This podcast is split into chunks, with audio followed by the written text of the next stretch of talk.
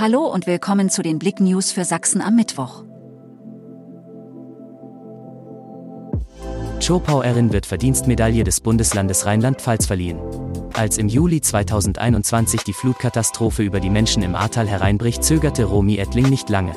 Sie wollte etwas tun, stieg ins Auto und fährt los. 600 Kilometer sind es von Zschopau bis ins Flutgebiet. Für ihre Hilfsbereitschaft erhielt sie die Verdienstmedaille.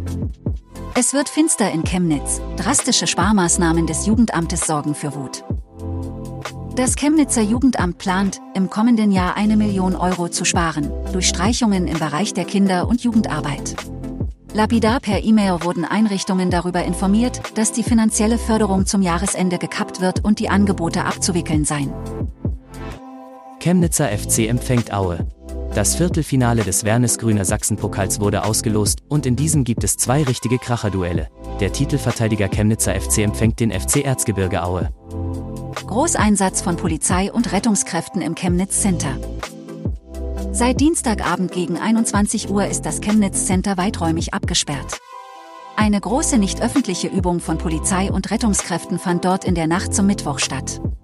Nach ersten unbestätigten Meldungen sollen dabei auch verschiedene Einsatztaktiken für Amokläufe oder Geiselnahmen geprobt worden sein. Danke fürs Zuhören. Mehr Themen auf blick.de